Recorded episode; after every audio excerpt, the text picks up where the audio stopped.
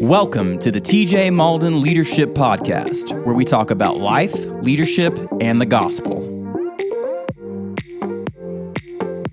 Welcome back to the TJ Mauldin Leadership Podcast. This is season two, episode number one. Listen, I have I've missed you. I've missed being in this room. I've missed being around these lights in front of these cameras.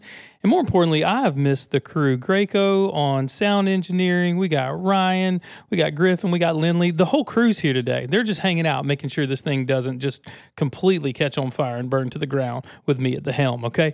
So we are, I'm so glad to be back. And today I wanted to kind of lead this launch this season was something that I've been thinking about lately, uh, especially when it comes in when it comes to success. Like be like, everybody wants to know, right? Like if you if you Google what does it mean to be successful, you will get a million different things. Like oh, just do this. Wake up at four a.m. You know, like drink three cups of coffee by the time it's nine o'clock. You know, like go to bed by four p.m. in the afternoon. You'll get all these crazy things. Well, today f- for you, I've just really got four simple things that I've learned and really even thinking about these things and digging in these things, um, it was spurred by a conversation I heard someone having about Michael Jordan one time. Now, arguably, listen, my top three would be Michael, Kobe, LeBron. All right. That's my top three. If you're saying, TJ, we don't listen to the NBA, we don't like him, it doesn't matter. So I don't care. That's who I like, right? Michael Jordan, I think, is the GOAT. Then Kobe Bryant, his work ethic supersedes almost anyone in the game. And then LeBron James, I don't necessarily like him all that much. I think he's got a little too much King James to him, but uh, whatever. He's amazing. I was listening to a, a story, though, told about Michael Jordan. And the guy said, Michael, what made you so successful? What has made you so good at this game, this craft, this skill, this the, the game of basketball. What's made you so good? And he leaned up and he said, "Listen, you know, a lot of people say, well, you, you know, you're a great three point. You know, you can you can jam from the three point line. You can you can work your way in faster than anybody. What aspect of your game has made you so successful?" And this is the thing that he said that just kind of blew me away. He said, "I was teachable. I was coachable." He was like, if I made a mistake and I was criticized, I would listen to that criticism from my coach. And the next move, the next play, I would make those mental notes and I would shift my play to make up for those failures. He said, so, and this is Michael Jordan, arguably the greatest of all time basketball player of all time, saying, the thing that made me great, the thing that made me successful was the ability to be coached. So today, listen, I just want to kind of jump in on that conversation and give you four keys to being coachable. The first key, uh, if you're taking notes, you can jot this down. We might have these in the show notes for you afterwards in a link. But the first one is receive information with humility. Like to be coachable, like no, number one, somebody's going to tell you, like, you're doing this wrong, or here's a better way to do something that you're currently doing. So Receive information with humility. Proverbs 11:14 says, Where there is no guidance, a people falls, but in an abundance of counselors, there is safety. And Proverbs 20:18 says, Plans are established by counsel, but by wise guidance wage war. So what they're saying, like what even the scriptures, the ancient text of the Old Testament are telling us, before you go into battle, before you go into a game, before you begin to build a house, before you begin to launch in anything, begin to receive information with humility. And listen, especially when you're passionate about something, I've noticed this in my life. I can look back on as a young worship leader uh, when I used to just travel around the country and I had a guitar and I would lead worship and like I had a way and I could sing, so I was going to do it my way. And for a little, there was a season there where I was just kind of caught up in my ego and my pride.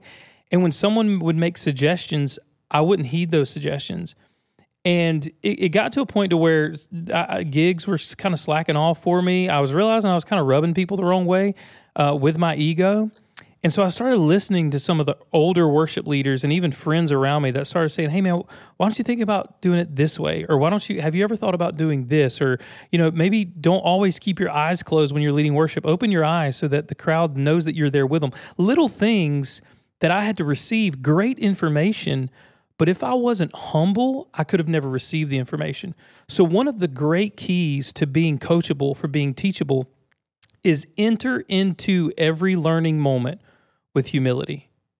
Every opportunity that you have to receive information, receive it with humility. It may not always be right information.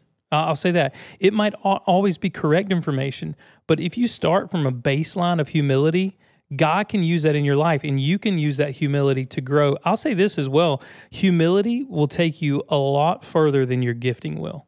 Like your willingness to be humble and receive information will put you around people that know more than you and want to share it with you because you're humble, because you're kind, because you're teachable, because you're coachable. If you have an ego and you think you're all that and you think you're the best thing since sliced bread and you're the best in your field, nobody can tell you anything, you'll find that you'll be isolated on an island eventually. That happened to me. I had the first guy in my band, uh, his name was Nick. He bailed on me. The second guy, his name was Johnny. You're going to actually hear him on the podcast. He bailed on me. And this was a time of my life where I was so filled with my pride and my ego, I thought, oh, I'm just this train's just moving too fast, and they just got to get off. You know, like oh, I'm I'm going places, and these guys, you know, they just can't keep up with the grind. Well, really, what it was, I was just an egotistical jerk, and nobody wanted to be around me because I wouldn't receive information with humility. So that's the first key like receive information with humility. Now, I'll give you three ways, right, that you can. Um, still under point number one, but three ways that you can receive information. Number one, and I would say this to anybody anywhere find a mentor. Find someone who's been there, who's done that, and they have the T-shirt, right? Preferably not the airbrush one from Panama City, but someone who's been there, somebody who's done that, somebody who's got the T-shirt. Like find a mentor who will speak into your life, who will create time in their schedule to add value to your life and to speak into your life. The second thing, books, magazines, articles. I've shared this before in season one, but I'm an avid bow hunter. I love to uh, I love to bow hunt New Mexico. Uh, I love to chase elk uh, in New Mexico. I love to chase whitetail deer in Illinois. I, I love to hunt. And so when I got into hunting, I had stacks on stacks on stacks of hunting magazines. I just read and I read and I read. So I had a mentor. His name was Kurt Scott. Um, he's actually from Tipton and uh, he mentored me on like how to call a turkey, how to like what to do turkey hunting. He mentored me on whitetail hunting, and it, like he just spoke into my life, and I was listening because I was hungry for it. Well, at some point, uh, and also in today's world, I guess I could say this way: you have the internet, right? Like, like the excuse of I don't know, like does not work in 2023. Like, hey, how do how do I get better at paint being a painter? Like anyone you can pull up 453,000 Bob Ross tutorials and you can paint a tree with happy doves around it. Okay. Anybody can do that because the internet has made information so accessible. But information alone and wisdom alone is not enough. And that's where point number two comes in. See, if you have your mentor speaking in your life and you have magazine articles and books that you've read and you've inundated yourself with information, even went on the internet and you've Googled, you know, like how to trade stocks or whatever, and you, you've you've learned all this stuff. If you never, if it never goes, if it's never transmitted to application, then you miss out. Like if you receive all of this information in humility and you learn, you could be a treasure chest of information but you're no better than a book, right? A book that can't talk. That's literally, literally what you would be if you don't apply the information. So you say, TJ, what do you what do you mean apply the information? Put it to work. The things that you're the things that you're passionate about, the things that you want to do, the things that you've been learning, begin to put them to work. And you say, Well, TJ, I'm not perfect at it. You're right. You're not going to be. You are going to absolutely fail from time to time.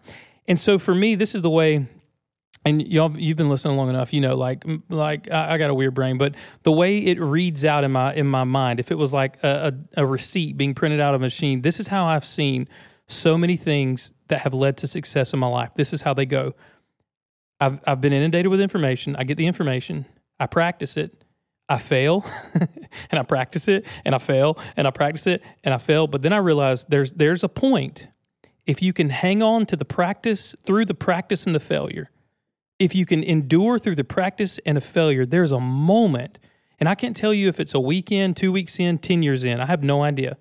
But there's a moment that a, a switch will flip and the practice will transfer from practice to failure to from practice to proficiency. and you'll realize that all these little adjustments all these little things that you've learned all these little things that you've you know you, have taken into the lab and you've experimented with and sure they've blown up sometimes but you've realized that the explosions have gotten smaller and the work's getting more fine-tuned and the things that you're passionate about the things that you want to learn about the things that you want to be coachable in you start become start becoming proficient at them right like you get better and better and better. And so then practice turns to failure, practice turns to failure, practice turns to proficiency, and then proficiency turns into excellence. Like like you start doing these things proficient, proficiently, and then you create a culture of excellence and safety. I'll say this: uh, I, I witness this on our team all the time at church, and and uh, the podcast crew could tell you this. Like we I, I, say it all the time like let's try something let's do something like even if it's wrong right like even if we fail it's okay to fail because it means we're trying and the more that we practice the more proficient we'll become and eventually the more excellent. And when you are excellent at your craft it leads to success. I don't care i don't care what area you're in. I'll, I'll give the simple picture. The first five years that I bow hunted, I was not able to take a game animal. Like I was, I was, I was not able to harvest a deer, and I went a million times. I spent all this money on gear, and but I, I kind of bridged the gap. Every year I got a little closer, a little closer, a little closer. And now I, am fairly accomplished at bow hunting. I, I, enjoy doing it. I have a wall full of, of, of, trophies, and they're not just trophies for trophy hunting's sake, but they remind me of a story. They remind me of a meal. Like, like I have this evidence of excellence in an area that started with a whole bunch of failures.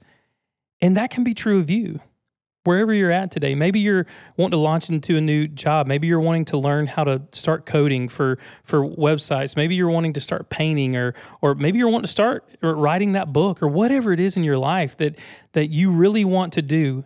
Hear me say this, be coachable and apply the information that you're coached with. Like, don't sit on the information. Start putting it to work. Start writing little short stories. You want to write a novel? Start writing some poems. Write some short stories let your practice be failure. Like it's okay to fail as long as you're failing forward. Your practice turn to failure. Your practice turn to failure. Your practice turns to proficiency. Your proficiency turns to excellence. Your excellency, your excellence will transform into success. And this is the last point I'll make under number two: the the you applying the information. It has to be fearless application of information. When when you try something, like when I say fearless, it doesn't mean you're not afraid. It just means that you jump off the ledge, okay? Like, be fearless in your application of the information. Say, you know what, I've, I've received all this coaching. I've received, like, I've received all this training. I've read all these books. Now I'm just going to try it. And I don't know if I can fly, but doggone it, I'm going to step off this ledge and see what happens. Fearless application of information. The third thing, the third key uh, for me, it's this has been huge in my life, is embrace criticism embrace criticism. There's a couple questions that you have to ask yourself when it comes to criticism. You know is it truthful? Is it hurtful? Is it wrong? Is it you know is it incorrect information or incorrect criticism? Is it shallow or is it meaningful? You want to ask those things but you want to embrace that criticism. I'll tell you guys a story.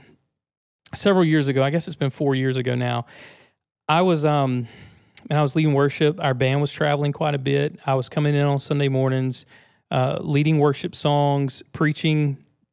And at that time, I, I think we we were at maybe at two services or coming off of two. I can't remember. Anyways, I wasn't very prepared. There was like a two or three Sundays in a row that I was just not prepared to lead worship.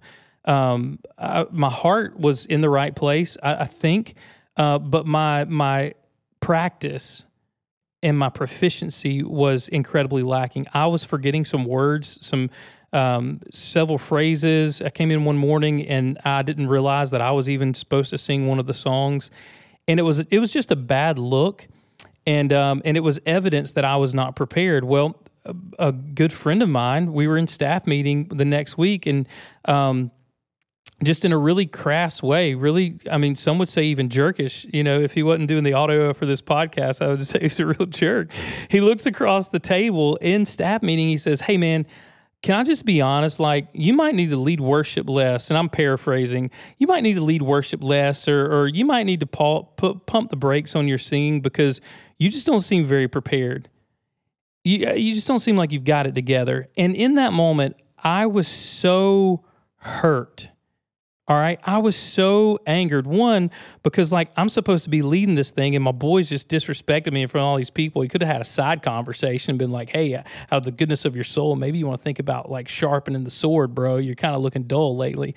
But no, in front of everybody and staff, he says, You're kind of terrible right now. And it hurt me. But you know why it hurt me? Because it was truthful because the, at the core of who he was, I knew he loved me, he cared about me, he wanted the best for me, and he wanted the best for our organization. So it was hurtful, but it was right. So he, hear me say this in your life, you're going to receive, and that's a, I didn't make that story up, right? Like that's a real story that happened to me and to Greco. like that was, this is our story that happened. And it hurt me, but it helped me more than, more than probably he ever realized because I'd led worship for so long that there, in my mind, there had become a plug in and play mentality. And it's not that I didn't take worship seriously, but the practice and the preparation, I had stopped taking it as serious as I once did. And so it really, really lit a fire. And I'll tell you the truth that conversation, that hurtful, truthful conversation to this day rings in my mind leading up to a Sunday. Did you listen to your song? Bro, you only got a half a song, but did you listen to it? Do you know what you're singing? Do you know why you're singing? Is your heart in the right place? Like it was so helpful to me because I embraced the criticism. Now my knee jerk reaction, like, was to flip him off, like, be like, you get out of my face, you know, like that was my knee jerk reaction. Like, like I was angry because it hurt me, but it hurt me because it was true. There may be people in your life, and check this out. Just track with me for just a second. I'm gonna let you guys get back to your lunch or your latte or whatever you're having, but check this out there are people in your life who have been speaking truthful criticism into your life and you're not listening because it's been hurtful. Let it hurt you. Let it wound you so that you can grow from it and be healed from it. That was a wound to my ego and to my pride to be called out in front of my staff, right? Like the people that I'm responsible to lead. That was a wound to my ego and it was a wound to my pride. But it was an opportunity to remove something that was sick in me and to be healed. So there's a scar there that I think about when I'm going to lead worship. All right, do I know what I'm singing? Do I know why I'm singing it? All these things. There's a scar there, but it's reminding me that I was healed from a very prideful and egotistical window of my worship leading life. So lean into those truthful and hurtful criticisms and embrace them. Learn from them, grow from them, internalize them. And at the same time, have other people in your life that can help you decipher and discern when the criticism against you is wrong criticism. Okay. Um, I'll give you another example, and I, y'all know I'm always transparent. When I when I was transitioning into uh, the job here that I have now at our church at First Baptist um, to be the lead pastor, I, I, I, received we received 130 statements or questions about me taking the job from our church family, and there were some statements in there, some criticisms that were insanely unfounded. You know, like uh, TJ's a secularist, and and you know is he's is you know his progressive theology is he going to poison our church with his progressive theology? And I'm like, guys, I've been here ten years. Like you got ten years of sermons you can listen to. Like what are you talking about? But I had to I had to look those those criticisms. I looked around at the core people in my life, and I'm going to say, hey, do you, am I am I am I being in the world and of the world? Or am I being in the world and not of the world? Am I reflecting Jesus in a healthy way? Uh, am I am I being transparent? Am I being theologically sound? And I was able to bounce those criticisms off people. And there were some criticisms that people said, "Yeah, yeah, th- those are those are right." And there were some criticisms, like the one I just mentioned, that the people who know me and are close to me, they said, "No, dude, those are wrong." So those criticisms I don't embrace. Those criticisms I file away. Right? Like like, oh, cool and, and it goes into the trash can. Like those criticisms I file away because I know at the core of who I am and the people around me know that it's not true. I'll go back to the first criticism. I was looking for an escape route uh, when Greco criticized my practice and my proficiency in leading worship. And so I went to two different people on staff, and I was like, "Hey, can can you believe he said that?" And this is the what was the first response. The first response was like, "I mean, you they were scared of me, but they were like, "You seemed a little distracted lately," and I was like, "Hmm, that's not really the response I was looking for." And like the next one, I was like, "Can you believe?" And they were like, "Yeah, I believe it. You've messed up three times, you usually never mess up. What are you doing?" You know, I was like, oh, "Okay, here's some confirmation." And so make sure you have that circle of people, those mentors, like that when you embrace criticism, that's something that you can take back to your resources and your mentors and your core group of people that pour into your life to know if they're truthful or wrong. You can't reject it based off the fact that it's hurtful because it may be hurtful and incredibly truthful. Okay? So remember, receive information with humility. If you want to be coachable, you want your, your your coachable nature and your coachable lifestyle to lead you to excellence and success in your industry, in your ministry, in your family, relationship, whatever. Receive information with humility. Apply the information. And I would say it should be fearless application of information and then embrace criticism, right? If it's truthful, who cares if it's hurtful? Let it hurt you in the right way so that it changes you. All right. If it's wrong criticism, cast it to the side. And you say, okay, TJ, what's the fourth thing? Start over. Start over. You are going to start this process over and over and over and over again for the rest of your life. If you want to be a leader, leaders are learners. You are always going to be learning a new you're going to be learning a new task. You're going to be learning a new group of people. You're going to be learning a new organization. You're always going to be learning if you want to be a great leader. So, probably the most important thing don't ever get to a place where you think, I've arrived. I don't need mentors anymore. I don't need to read other people's writing anymore. I don't need to receive any more information. I have it all together. Forget that junk. Start over. Go back to the beginning.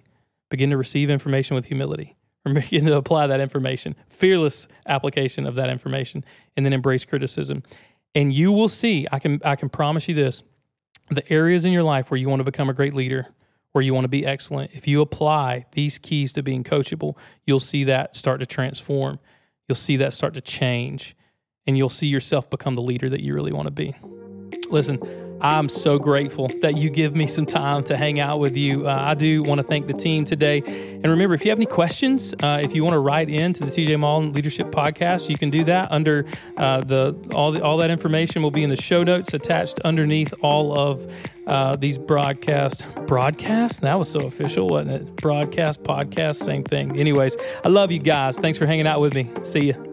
Thank you so much for listening to this episode of the TJ Mauldin Leadership Podcast, where we talk about life, leadership, and the gospel. If you enjoyed this episode, share with a friend. For more content, follow us on Instagram and YouTube. If you have any questions you would like to ask TJ, whether it is about life, leadership, or the gospel, you can email those to TJ Mauldin Leadership Podcast at gmail.com. Thank you again for listening, and we hope you join us again on the TJ Mauldin Leadership Podcast.